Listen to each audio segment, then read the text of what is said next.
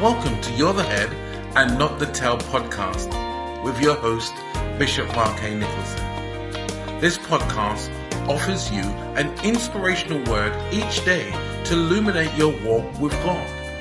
Just as God called Abraham to walk with him, He's making a call to you to walk with Him.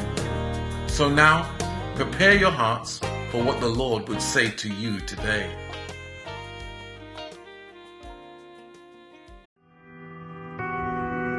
My name is Bishop Mark Nicholson, and this is your spirit charge for you today. In the season we're living in, everybody's claiming this, claiming that, claiming this, claiming that.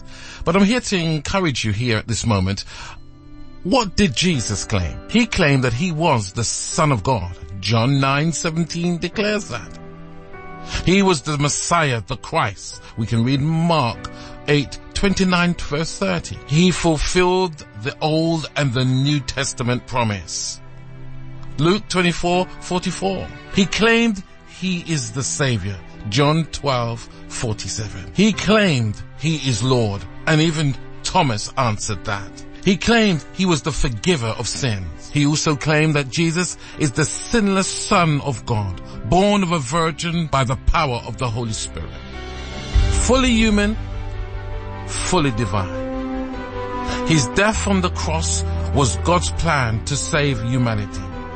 Eternal life is available to all who turns to Jesus as their Savior. Only one God, the Trinity, the Father, the Son, and the Holy Spirit.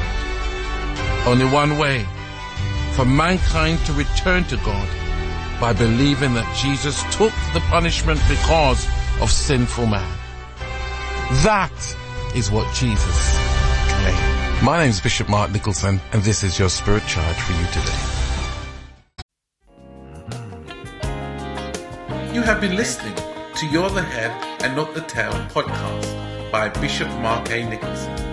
I hope you have been inspired by the word, and my prayer is for you to receive wisdom, knowledge, and understanding to embrace each day, whatever life throws at you. Why not follow me on Facebook, Acts Christian Church?